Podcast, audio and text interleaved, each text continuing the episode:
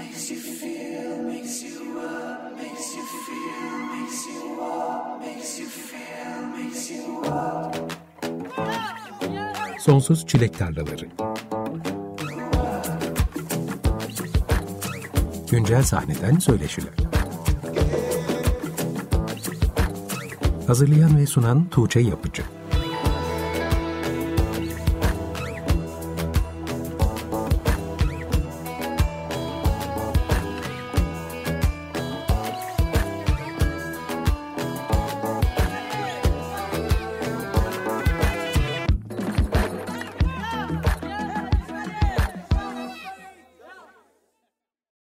95.0 Açık Radyo'dan herkese iyi akşamlar. Sonsuz Çilek Tarlaları programındasınız. Ben Tuğçe Yapıcı. Her pazartesi olduğu gibi bu akşam da saat 21'e kadar beraberiz. Programın açılış parçası bu akşam konuğum Selin Sümbültepe'ye aitti. Selin Sümbültepe'nin Ben Estim Sen Esme adlı ikinci albümü henüz 3 gün önce yayınlandı. İlk olarak albüme ismini veren parçayı dinledik. Selin benim yolculuğunun başından beri takip ettiğim bir şarkıcı ve şarkı yazarı. Bu akşam da albüm taze çıkmışken hem albümden bahsedeceğiz hem de görüşmediğimiz dönemde neler yapmış, neler yaşamış hepsini konuşacağız ve arayı kapatacağız. Hoş geldin Selin. Hoş buldum. Nasılsın? Ne güzel akıcı konuştun. İyiyim. Tam bir radyocu. en son Mart ayında karantina ilk başladığı dönemde seninle bir canlı yayın yapmıştık. Neredeyse bir sene olmuş. O aralar kolaj çalışmaları yapmaya başlamıştın. O zamandan beri nasıl geçiyor günler? Neler yaptın geçen sene boyunca? E, elimden geldiğince verimli kullanmaya çalıştım. Hani gerçekten bir sürü insan da gözlemledim. Öyle yapmaya çalıştı yani hakikaten. E, hani böyle daha önce üstüne yeterince düşemediği veya yarım bıraktığı bir sürü işi e, veya hobiyi e, devam ettirmeye uğraştı. Ya ben de aslında kolaj e, nasıl başladı? Ben daha e, önceleri de böyle küçük küçük yapıyordum ama hep kendi çapımda ve böyle işte evin duvarlarına veya işte vakit geçirmek için arkadaşlarla e, kesme biçme olayı bana meditatif geldiği için e, sadece böyle eskiden yaptığım bir şeydi. Tabii vakit bol olunca ben onu birazcık daha e, dijitale de taşıdım. Photoshop öğrendim vesaire. Sonra e, bir iki program öğrendim iPad'de daha e, pratik olacağını düşündüğüm için. Baya hem dijital hem handcut e, bir sürü şey yapmaya başladım. Sayfa falan açtım. Kendi hobim için sayfa açtım. E, tatlı tatlı takılıyorum yani. E, hatta e, o kolaj çalışmalarını fotoğraf çekiminden aldığım bazı fotoğraflarla albüme de kullandım. Yani albüm içinde bir kolaj çalışması yaptım. E, her şarkıya tek tek sözleri, tüm kreditler, kim çaldı, mix, mastering her şeyi eski usul bir şekilde yani bassan kartonet olacak şekilde e, bir hazırlık yaptım. Yani anlayacağın kolaj e, benim şey e, görsel dünyamı bayağı zenginleştirdi bu karantina sürecinde. Bayağı güzel oyaladı beni yani. Spor da öyle. Hayatımda hiç bu kadar hareketli olduğum, düzenli olarak hareketli olduğum bir dönem yok. Belki de akıl sağlığımı o kurtardı yani hani.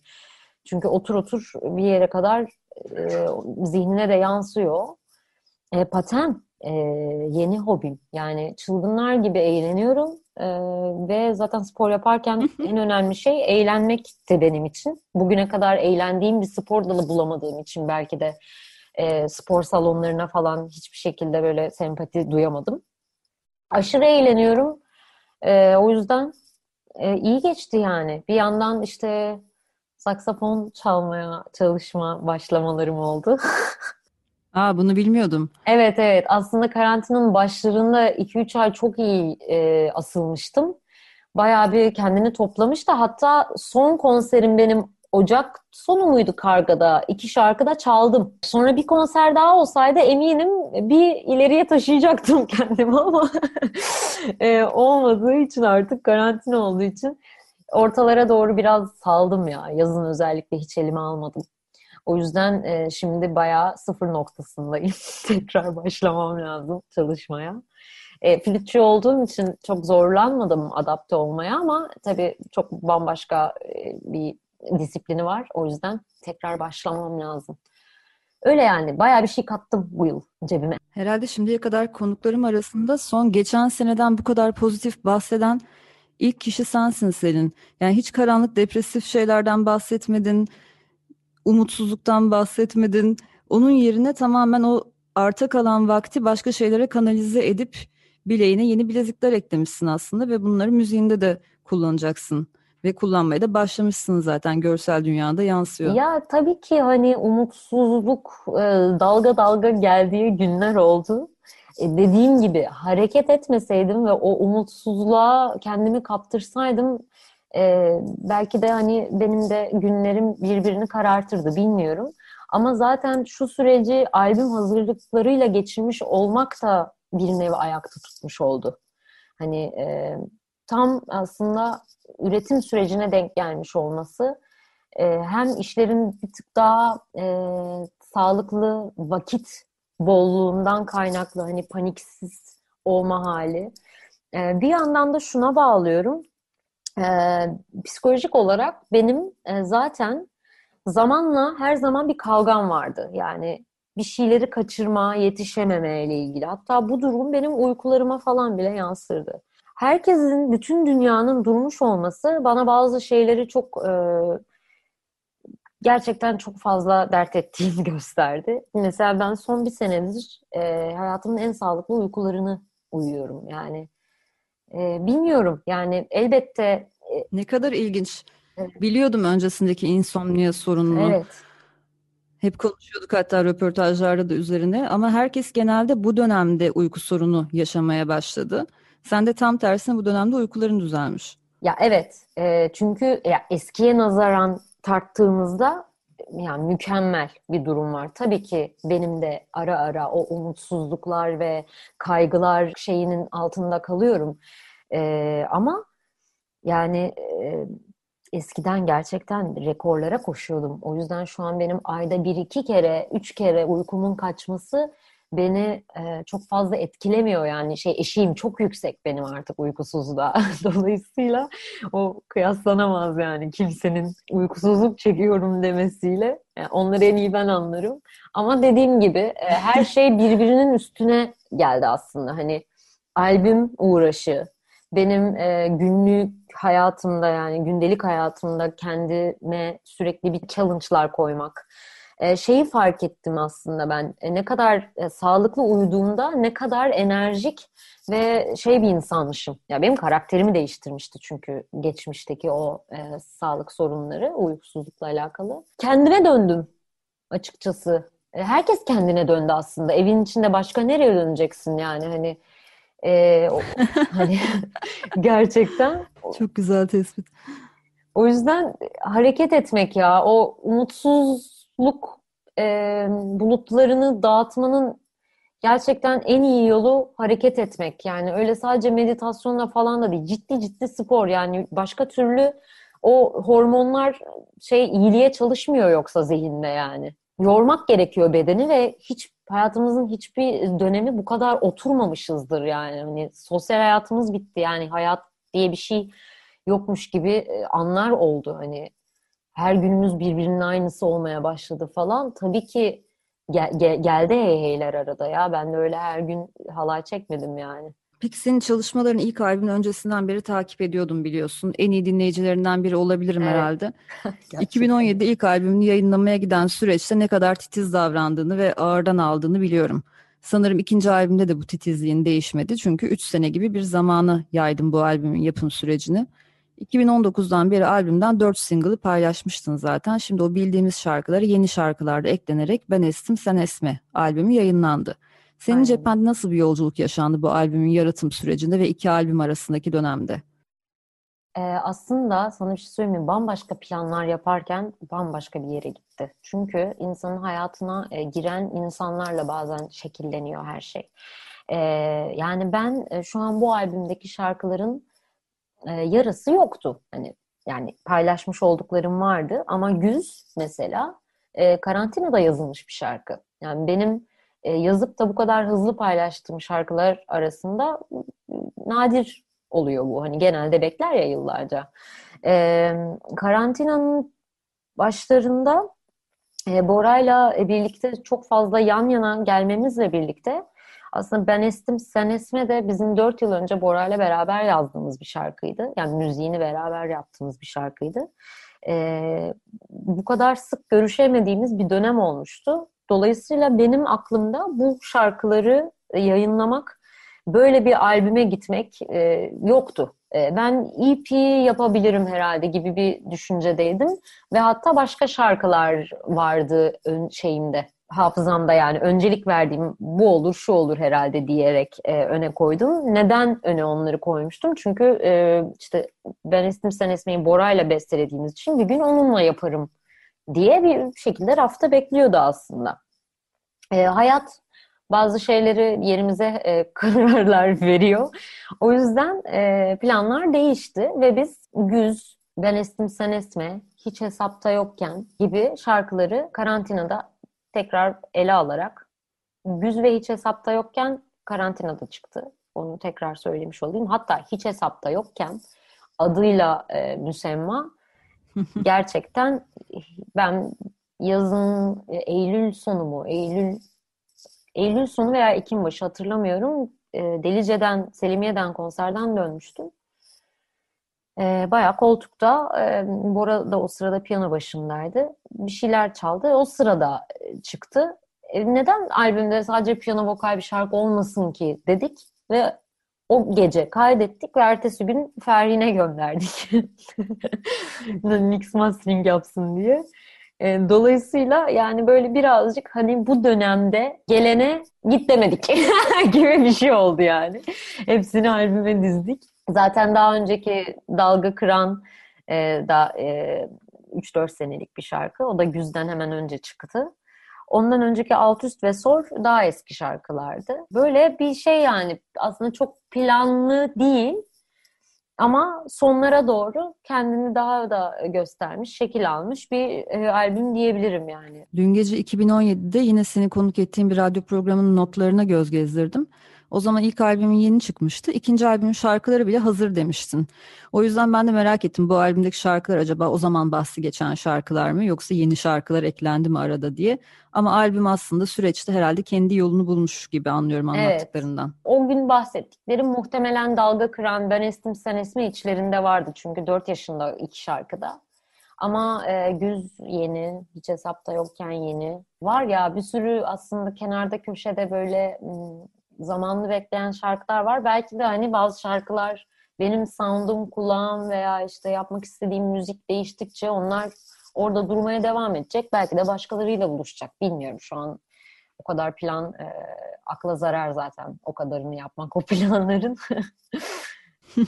Böyle her şeyin zamanı güzel yani. Evet planlara çok bağlı kalınca yeni doğanlara, yeni gelenlere izin veremiyorsun. Evet. Onların da varlığını ortaya koymasına izin vermek gerekiyor aslında. Şimdi albümdeki tek cover çalışması olan Bum Bum Bum'u dinleyeceğiz. Sözleri Zeynep Talü'ye, müziği ise Aykut Gürel'e ait olan 90'ların başında Seden Gürel yorumuyla bildiğimiz bir parça Bum Bum Bum. Şimdi Selin Sümbültepe'nin yeniden yorumuyla dinleyeceğiz. Ardından bu şarkının albüme nasıl girdiğini etraflıca konuşacağız tabii ki. Şimdi Selin Sümbültepe'den Bum Bum Bum. Açık Radyo'da Sonsuz Çilek Tarlaları programındasınız. Bu akşam konuğum Selin Sümbültepe'den Bum Bum Bum dinledik. Bize yeni katılan dinleyiciler için tekrarlayayım. 1992 senesinde Seden Gürel'in Bir Yudum Sevgi adlı albümünde yer alan dönemin hitlerinden diyebileceğimiz Bum Bum Bum adlı parçayı Selin Sümbültepe yorumuyla dinledik. Bu cover çalışması Selin'in geçen cuma yayınlanan Ben Estim Sen Esme adlı ikinci albümde yer alan parçalardan biri. Benim de o zamanlar 5 yaşında bir çocuk olarak çok sevdiğim bir şarkıydı. Genel anlamda çocuklar arasında popüler olan hitlerden biri olduğunu hatırlıyorum. Hatta parçanın klibinde de çocuklar yer alıyordu. Seninle yaşlarımız yakın olduğu için sen de bu parçayı o senelerden hatırlıyorsundur herhalde. Sonradan keşfetmemişsindir Selin. Yok o senelerde ya klibiyle gözümün önünde zaten her şey böyle e, o beyaz şapkalarla vesaire. Tabii parçadan bahsederken Seden Gürel'in klibindeki ikonik şapkadan bahsetmeden olmaz. Mağazalarda Olmaz. camlara asılan Seden Gürel şapkası gelmiştir ibaresiyle satılan bir şeye dönüştüğünü hatırlıyorum o günlerde. ve bu şarkı için böyle keşke hani bir klip çeksen ve o klibin de yeniden yorumunu yapsan diye düşündüm ilk dinlediğimde. Klip veya herhangi bir görsel çalışma düşünüyor musun parça ee, için? Klip hayalim var. Ee, tam olarak söylediğin şeye gönderme olarak bir şapka yapmıştım kendime. Ama e, beyaz değil bu sefer siyah olacaktım ben. Üç buçuk sene önce bir pazara gittim ben Eminönü pazarına. Ee, bir şapka buldum oradan. O şapkayı kesip yaptım bak 3 sene önce. Bu şarkıyı böyle Sen hazır mısın zaten bu çok şarkıya? çok içime sinmişti. Ve o zaman şarkının bu hali vesaire hiçbir şey yoktu. Sadece ben gitarla bir yine oturuyoruz hatta yine Bora'yla yan yana çıkmıştı. Bir başka bir şarkının bas yürüyüşü e, ne eşlik ederken bir anda o bas yürüyüşüne bum bum bum diye girip e, oraya gitmesi ve o günden sonra benim o şarkı üzerinde hayal kurmamla başladı aslında. Sonra ben bu şarkının demosunu hazırladım. Sonra şarkı bayağı bir yattı. Benim tabii o şapka fikrim falan her şey dolaba kalktı. Gerçekten belki de bir yıl, iki yıl e, o, bekledi kenarda. Sonra ben bir şekilde oturdum başına o şarkının ve bir demo e, yaptım. Şarkıya daha fazla yükselmemi e, sağladı tabii bu demo. Çünkü artık böyle iyice e, kafada oturmuş bir düzeneği olmuştu resmen. Daha sonra tesadüf bir şekilde benim okuldan eski bir arkadaşım e, Gökhan Varol, piyanist e, arkadaşım. E, telefonda konuşurken bundan bahsettim. İznini alırım senin için dedi.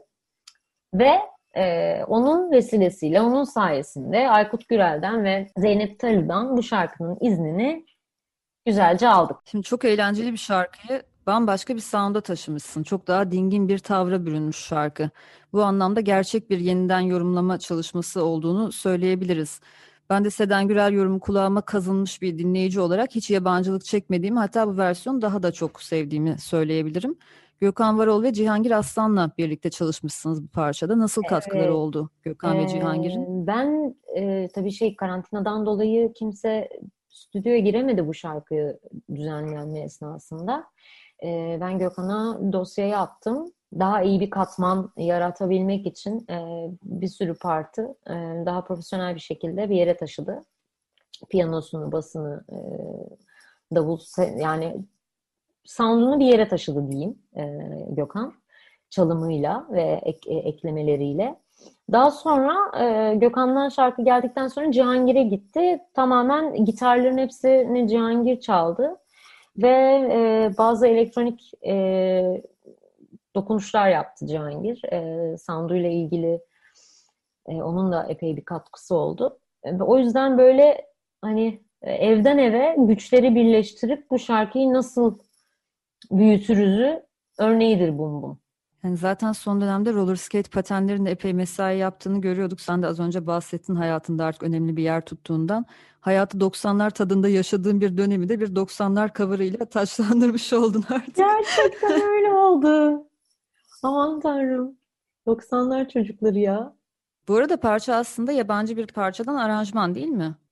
E, nakarat kısmını sadece e, adapte etmişler. Biliyorsun 90'larda bir sürü şarkı e, yani telif olayları bu kadar e, takip edilemezken bir sürü şarkı bir sürü şarkıdan uyarlanmış e, ve o sırada takip mümkün olmadığı için öylece kalmış. Ama şimdi çok dikkat ediyorlar. Dolayısıyla ben bu şarkının iznini Zeynep Talu ve Aykut Gürel'den aldıktan sonra öğrendim e, yurt dışı ayağını. Bu e, çok sevimli bir haber değildi tabii o an. E, bir şekilde hallettik ama biraz e, uzattı konuyu ve gerçekten yani hayatımda bir tane cover'a yükselip e, onu hayata geçirmek istediğim için başıma hani bitmeyen adımlar, bitmeyen atlanması gereken hendekler bitmediği için böyle bir e, canım sıkılmıştı. Ama neyse ki çözüldü yani. E, evet, nakaratı uyarlanma. Boom Boom Let's Go Back to My Room diye bir şarkı. Sonuç olarak tüm engelleri aşarak ilk defa official olarak bir cover parça yayınlamış oldun. Aynen öyle.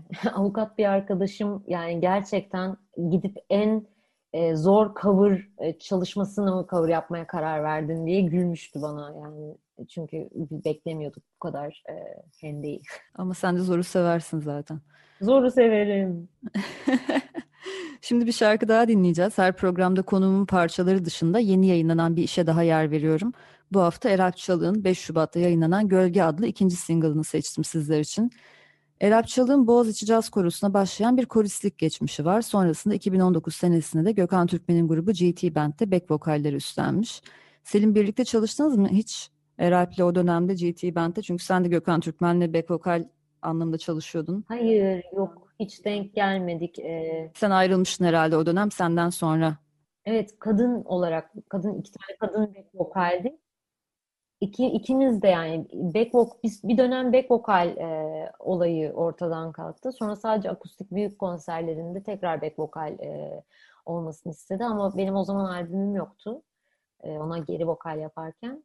Dolayısıyla bu sefer seç, seçeneğini e, erkek geri vokallerden yana kullandı. Biri Eralp, diğeri de Ufuk Atar. Ufuk'ta Kuzen'in o da şimdi yeni parçalarını yayınlıyor bu aralar. Evet, yavaş yavaş o da her ay bir şeyler yayınlıyor. Peki Eralp Çalık 2020 sonu itibariyle de solo çalışmalarını yayınlamaya başladı. İlgi çeken yeni isimlerden biri olduğu için programda yer vermek istiyordum. Bu akşamki şarkı listemize de uygun olacağını düşündüm. Dinleyeceğimiz parçada gitarlar, synth ve düzenleme Efe Demiral'a ait, basta da Feryin Kaya, davulda Berkecan Özcan gibi tanıdığımız müzisyenler yer alıyor bu kayıtta. Şimdi dilerseniz Eralp Çalık'tan Gölge adlı parçayı dinleyelim. Sonrasında Selin Sümbültepe ile sohbetimize devam edeceğiz. Sonsuz Çilek Tarlaları devam ediyor. Eralp Çalık'tan Gölge'yi dinledik. Şimdi Selin sen yakın zamanda Instagram hesabını çaldırdın. Sen bu konuda aslında artık bıkmışsın ve konuşmak da istemiyorsun. Ama ben önemli olduğunu düşünüyorum. O yüzden birazcık konuşalım istiyorum. Çünkü mavi tikli yani senin ismine konfirme edilmiş bir hesap olmasına rağmen çalındığında geri alma konusunda epey zorluk yaşadım ve bir buçuk ay sürdü bu geri alma çabası. Bu durum albümün çıkış tarihini de birazcık geciktirdi sanırım. Neler yaşadın o dönemde ve sonunda nasıl geri aldın hesabını? Evet, epey uzun sürdü. Bir buçuk ay kadar. Sanırım Aralık başıydı. 7 Aralık'tı sanırım. O günü unutmuyorum. Ee, kötü bir günümdü bir kere. Öyle bir durum var. Ama e, insan hali bazen boş bulunabiliyor ve WhatsApp'ıma bir mesaj geldi. Ee, inanmamalıydım, panik olmamalıydım. Spamdır deyip geçmeliydim. Ama bir şekilde düştüm ve bana sorulan sorulara, sorulara cevap verdim. Dolayısıyla e, katmanlı olarak çaldırmış bulundum hesabımı. Yani Gmail'ime kadar. E, biz her şey elimden gitti. Dolayısıyla çok büyük panik oldum. Yani çünkü sana özel alanlar gidiyor. Yani YouTube hesabım da Gmail'e bağlı. Her şey birbirine bağlı olduğu için e, asabımı bozmuştu. Yani o sırada Instagram'ımı kaybetmiş olmak değil, bağlı olan bütün hesaplarımı kaybetmiş olmak e, beni kilitledi yani. Bir yandan albümün çıkış tarihi çok yakın. Evet evet komple komple panik etti beni yani. Planlar e, zaten etkilenecekti. O sırada onu hissedebiliyorsun. Ve fakat şeyi bile düşünüyor e, kafan o sırada. Ya bu çalan insan benim e, Gmail'ime dolayısıyla YouTube'a da sahip olduğu için beni tehdit eder mi? Videoları kaldırır mı? Bir şey yani böyle e, delirmiştim gerçekten. İlk 2-3 gün bayağı e, sıkıntılı. Çok ciddi bir sorun artık bu bir sanatçı Evet. için. E, ve bunun bu kadar bu kadar sorun olması da sonradan sonraya birazcık canımı sıktı. Şöyle ben e, düşündüm ki bir iki haftaya alırım hesabı. Fakat sonra ben baktım ki bir ayı geçiyor ve benim hani bir albümüm var bunu e, şey paylaşımlarımı bir şekilde rayına oturtturmam gereken. Çünkü artık orası bir business oluyor ve keyfi kullandığım bir mecra değil orası benim. İşimi destekleyen bir mecra. E, dolayısıyla artık böyle birazcık e, karşı tarafı da sıkıştırmaya başlamıştım. Hani bir ay oldu. Biz bunu alamayacak mıyız? Nedir? Ne yapılabilir diye. Şöyle e, bir noktadaydım artık. Ben bu hesabı kapatayım, okey. E, üzüle üzüle. Yeni bir hesap açarım. Dert değil. E, bir yeni bir sayfa olmuş olur. Herkesin de desteğiyle sayfayı kalkındırırım diye düşünüyordum. Fakat sonra bir sürü başka e, dinamikle karşılaştım. Mavi tikliysen o hesap kapatılamıyor mesela. E, eski hesabını kapatamazsan yeni hesap açtığında bir daha mavi tik yani tanımlı hesap olman mümkün olamıyor. Böyle saçma sapan birbiriyle bağlantılı e, bir kaos. Yani Peki bu deneyim sana bazı şeyleri de sorgulatmış. Instagram'ın geri aldığında şöyle bir not yayınlamıştın. Bir müzisyen olarak var olma, müziğini paylaşma, duyurma mecralarının önde gelen uygulaması Instagram'ın işimle olan bu denli ilintisi canımı sıktı. Ne yani ben onlarca emek vereceğim, onlarca şarkı kaydedeceğim, yayınlayacağım ve Instagram'da paylaşmadığım veya duyuramadığım için kimsenin haberi olmayacak öyle mi? Beğendiğimiz müzikleri, sanatçıyı, şarkıcıyı sadece Instagram'daki varlığıyla mı bir değere bindirecek bu çağ diye sormuştun. Bu benim de senelerdir üzerine kafa yorduğum bir konu olduğu için bugün burada biraz daha açalım istiyorum bu konudaki sorgulamalarımızı. Böyle bir deneyim yaşamak senin dinleyicilerinle iletişim kurabilmek için alternatif yöntemler aramaya yöneltti mi?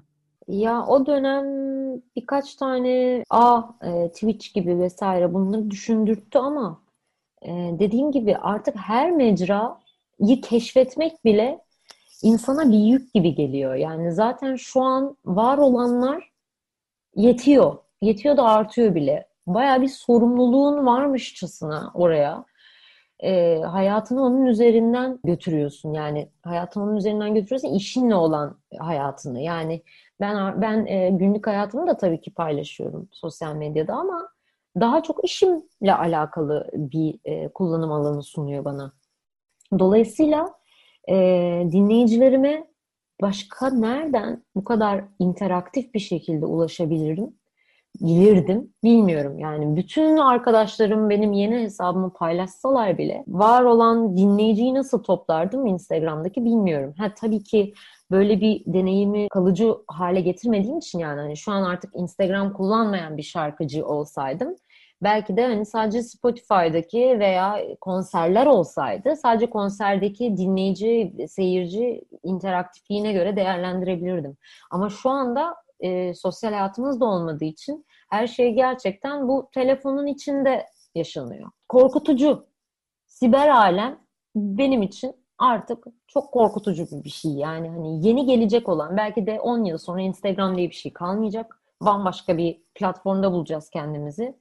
Ben biraz e, yorulmuş ve hırpalanmış hissediyorum açıkçası. Gerçekten giderek daha zorlayıcı bir hale geliyor sanatçılar için sosyal medyada varlık gösterme zorunluluğu.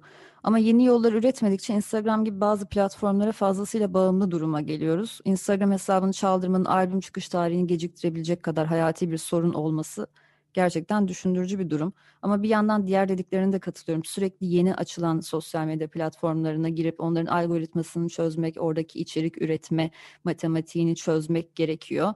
Ve bunlar da epey mesai isteyen işler. Bunlara da zaman ve emek ayırmak istemiyor olabilirsin bir sanatçı olarak. Evet. Bence mailing müzisyenler arasında yeterince kullanılmayan bir yol. Bunu düşünüyorum. Düşük hmm. bütçeli hatta tamamen bütçesiz olarak bile kullanılabilecek bir yöntem. Ben sosyal medyayı iş dışında kullanmayan bir insan olduğum için sanatçıların bana mail ile ulaşmasını tercih ediyorum bir dinleyici olarak. Tabii ki basın olduğum için seninle ilgili basın bültenleri elime ulaşıyor ya da menajerinden haber alabiliyorum. Ama daha anlık gelişmeleri de mesela storylerinde paylaştığın gibi. Mesela şimdi stüdyoya girdim. İşte bugün bu şarkıyı kaydediyoruz, albüm şu zaman çıkacak gibi şeyleri bir sanatçının mesela ayda bir defa bana mail ile hayatındaki gelişmeleri paylaşması benimle. Dinleyici olarak onunla kurduğum bağı kuvvetlendirecek bir adım olabilir bence. Hmm. Bu söylediğin şey... Bunu bir yöntem olarak düşünüyorum. Tabii ki çok daha fazla başka yöntem de olabilir. Yok, yani böyle şey e, dijital mektup gibi e, dinleyicilerle olan iletişim aslında tatlıymış. Ama e, evet bunun içinde bir bu kafa yok mu galiba? Evet. Yok bende. Mailing gibi bir şey yok. Müzisyenlerde görmediğim bir şey aslında. Görsel sanatçılarda daha çok görüyorum. Bağımsız takip ettiğim sanatçıların bazıları mail bültenlerine abone oluyorum. Ve sürekli beni kendileri hakkında güncelliyorlar. Sürekli mail atıyorlar ve kendilerini unutturmuyorlar aslında bana. Yaptıkları çalışmaları görebiliyorum ve onların işleriyle kurduğum bağ da böylelikle artıyor. Böyle aklımda neden müzisyenler de bunu yapmasın? Aslında Instagram'daki diğer e, platformlardaki takipçilerinden mail adreslerini isteseler ve ayda bir defa belki belki daha sık istediğin sıklıkta güncelleme hayatında neler olup bittiğini söylemek. Çünkü basın bültenleri ya da diğer haberler çok daha somut şeyler olması gerekiyor. Yani ille bir işte single çıktı, albüm çıktı gibi haberler olması gerekiyor. O değil de böyle mesela ben bu hafta stüdyoya girmeyi düşünüyordum ama kar yağdığı için giremiyorum ya da bütçem olmadığı için şu an albüm kaydedemiyorum ama şu an şunları şunları yapıyorum diye bir haber gelmesi bence dinleyiciyle bağı kuvvetlendirecek bir şey ve bu dinleyiciyi de en azından sadece Instagram'a mecbur bırakmaz. Doğru söylüyorsun ama sanırım bu jenerasyonla da alakalı. Yani e, tek bir yaş ortalamasına hitap etmiyorsun ya yani artık onu kestiremiyorsun daha doğrusu veyahut e, sosyal medyayı kullanan jenerasyonlar da hani bizden çok daha iyi e, bir şekilde adapte olan bir kesim de var ya buna belki de onlara da yetişmeye çalıştığın için aslında bu kadar düşüyorsun oraya. Yani mailing gerçekten çok tatlı bir şeymiş şu an söylediğin şey. E, ama bu sefer diğer tarafı e, boş bırakmış oluyorsun. Doğru söylüyorsun. Her tarafa yetişmek gerekiyor. 18 yaş altı dinleyici TikTok'ta mesela Evet. işte başka daha üst grup Instagram'da falan çok Çok çok zor yani zor. her tarafa yetişmen daha bizim çok da kullanmadığımız, bakmadığımız belki yükselen platformlar da var. Evet ama yani mesela o TikTok'a girdim. Gerçekten her girdiğimde dakikalarımı çaldığını fark ettim ve yararlı hiçbir şey göremedim. Hani önüme düşen şeyler de sinir bozdu. Ee, ya yani işte bir şekilde her yere uyum sağlamaya çalışıyoruz diyeyim. Ne diyeyim ama yani ne kadar daha devam edecek bu? Daha nereye, neye ne kadar adapte, adapte olmak zorunda bırakılacağız bilmiyorum. O yüzden mesela ruhum şeyi isterdi. Yani geçmişte kalmayı. 10 sene önceki albüm çıkaran biri olmak isterdim. Hani bu tamamen şu an uğraştığımız ekstra e, kafa karıştıran şeylerden dolayı. Yani 10 sene önce abi basıyordun albümünü. Belirli yerler vardı, belirli konserler. Bir... Şu an bir de hani tabii ki bu dijital dünya insanlara veya seyirciye, dinleyiciye daha fazla, daha hızlı ulaşmanı sağladığı avantajlar tabii ki var. Yani bir sürü avantajı var ama e, insanın psikolojisini yoran başka bir dezavantajı da var yani. Psikoloji de önemli bir şey yani. Biz üreten e, sadece gerçekten sadece üreten, ürettiğini paylaşan bir yerde olmak artık bir müzisyen için neredeyse imkansız bir şey. Kurallarına göre oynamak zorundasın oyunu gibi bir durum var. Kesinlikle öyle. Yani nereye kadar diyorsun o düşündürüyor beni. Sanki daha da böyle hızlı bir şekilde adapte olmamızı gerektirecek ve daha da zorlaşacak gibi geliyor bana önümüzdeki dönemde. Bir noktada bitmeyecek yani bu artık bir yola girildi ve sanki bundan sonra böyle gidecek müzisyenlerin hayatı gibi geliyor. Evet, evet, evet. Öyleyse şimdi programın sonlarına yaklaşıyoruz ama Selin Sümbültepe'den bir parça daha dinleyelim. Dalga Kıran daha önce yayınlanan single'lardan biriydi. Şimdi onun akustik versiyonunu dinleyeceğiz. Albümde yeni karşımıza çıkan parçalardan birisi. Selin Sümbültepe'den Dalga Kıran dinledik. Sonsuz Çilek Tarlaları'nın son bölümündeyiz. Albüme adını veren Ben Estim Sen Esme dahil olmak üzere dört şarkının prodüktörlüğünü Bora Çifterler üstlenirken akustik çalışmalarda Eylül Biçer imzası var. Az önce dinlediğimiz Dalga Kıran parçasının akustik versiyonunda da akustik gitar ve düzenlemeler Eylül Biçer'e ait. Ne zaman Eylül'le ilk çalışmaya başlamıştınız Selim? Bu albümde çünkü çalışmanızın yoğunluğunun arttığını görüyoruz. Alt üst ilk e, beraber e, bir ortak işte buluşmamız alt üst aslında. Alt üstten sonra ben akustik e, bir şey duymak istiyorsam hep Eylül'ün e, gitarından duymak istedim onu. Çünkü müthiş bir gitarist bence ve tek başına solo olarak e, çok güzel yorumluyor. Çok güzel e, bir eşlikçi zaten. Müthiş bir eşlikçi. E, biz Eylül'le ne zaman tanıştık gerçekten hatırlamıyorum. Hatta bunu arada beraber yaptığımız, gittiğimiz işlerde de konuşurduk. Biz ne, ilk işimize ne zaman gittik acaba diye. Çünkü arada sırada başka e, işler de yapıyoruz Eylül'le. Arkadaşlığımız başka yani. E, onunla çalışmak çok zevkli. Eylül'le e, çok hızlı e, anlaşıyoruz ve e, duymak istediğimiz şey eninde sonunda e, aynı oldu, aynı olan yani hem fikir olacağımız bir noktaya çok hızlı geliyoruz. Bu bir çalışma arkadaşı e, olması için mükemmel bir özellik zaten. İnsan daha ne ister? Dolayısıyla e, Eylül'le e, daha işimiz var yani. Eylül benim hem arkadaşım hem hayat boyu e, onun gitarlarının şarkılarımda eşlik etmesini isteyeceğim bir müzisyen. Bu arada Selin senin klip çekmeyi sevdiğini de biliyorum. Albümden bir parçaya klip çalışması yapacaksın sanırım yakın zamanda. Evet, bu klip çalışmalarını mümkün kılan e, kişi Bora tabii ki. Bora sadece müzik prodüksiyonu değil, aynı zamanda e, çok iyi bir videografır da yani. E, o olmasa bu kadar her şarkıma klip çekebilmek gibi bir lüksüm olmazdı. E, şu an ilk defa e, başka bir şeyin peşindeyim. Yani ilk defa böyle bir kağıttan bir hayal dünyası yaratıyorum şu anda. Ee, ben Estim Sen Esme için çekeceğim. Ee, ilk klip ona gelecek. Ee, dünyasını nasıl özetlerim bilmiyorum ama şarkıda anlattığım ve betimlediğim e, her şeyi kağıt üstünde de anlatmaya çalıştım. Ee, iki sekanslı veya üç sekanslı olacak ama e, kağıtla başlayacak bütün klip.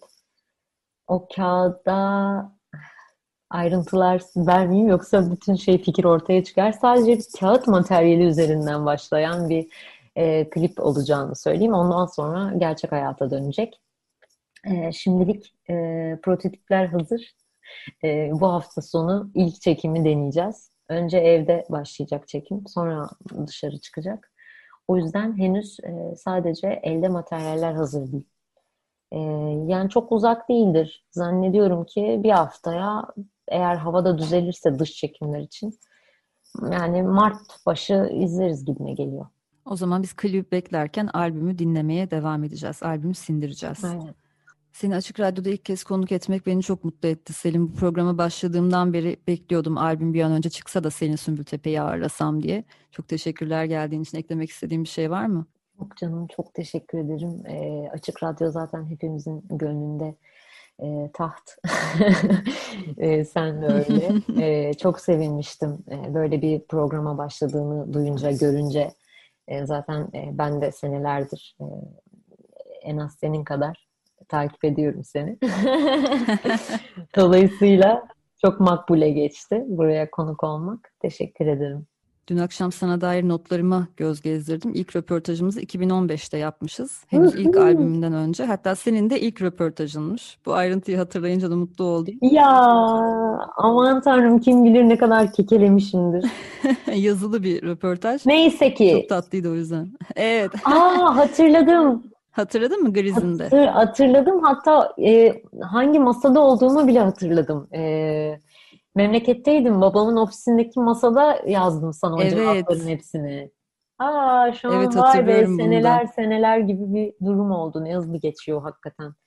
Gerçekten öyle. Sonra 2017'de ilk albümün çıktığında radyo programı yapmıştık birlikte. Hatta bunlar da yetmedi. 2019'da bir etkinlik için İzmir'e gittik seninle ve Eylül'le birlikte. Fuarda yarı dinleti, yarı söyleşi bir etkinlik Ya yaptık. o, o müthişti. Yani seninle gerçekten Harikaydı. uzun bir röportaj geçmişimiz var. Aynen. Bu yüzden bu durum benim için bazen dezavantaj olabiliyor. Çünkü ben bir sanatçının geçmişine fazlasıyla hakim olduğum zaman herkesin benim bildiğim şeyleri biliyor olduğunu düşünebiliyorum. Her röportajda aynı konuları tekrarlamak istemiyorum. Tekrara düşmek istemiyorum. Ama her röportajı farklı dinleyicilerin dinlediği gerçeğini de ıskalayabiliyorum. O yüzden umarım sana dair böyle benim bildiğim ama herkesin şu an bilmediği bazı şeyleri çok ıskalamamışızdır bu akşam. Zannetmiyorum. Birazcık e, zaten albüm e, odaklı konuştuğumuz için e, benim geçmişimi yani ilk albümümü daha doğrusu merak eden veya daha önce hiç bana rastlamamış olan dinleyiciler de e, belki bir, bir küçük bir kontrol yaparlar geçmişle ilgili. Öyleyse bu haftalık Sonsuz Çilek Tarlalarının sonuna geldik. Ben Tuğçe Yapıcı. Bu akşamki konuğum Selin Sümbültepe'ydi. Selin'in geçen cuma yayınlanan ikinci albümü Ben Estim Sen Esmeden parçalar dinledik. Haftaya yine bir şarkıcı şarkı yazarı konuğum olacak. Sevgili Melike Şahin'i ağırlayacağım. Melike ilk önce Babazula'nın vokalisti olarak tanıdığımız bir isimdi. Birkaç senedir de solo çalışmalarını single'lar halinde yayınlıyordu. Bu esnada dinleyici kitlesini de giderek genişletti. Nihayet bu cuma Melike'nin ilk albüm Merhem yayınlanacak. İddialı bir ilk albüm bekliyor bizi. O yüzden albüm çıkar çıkmaz gelecek pazartesi hemen Sonsuz Çilek Tarlalarında Melike Şahin'i konuk edeceğim. Bizden sonra Açık Radyo'da yayın Vertigo programıyla devam edecek. Son olarak Selin Sümbültepe'nin Güz adlı parçasını dinleyeceğiz. Gelecek pazartesi görüşünceye kadar hoşçakalın.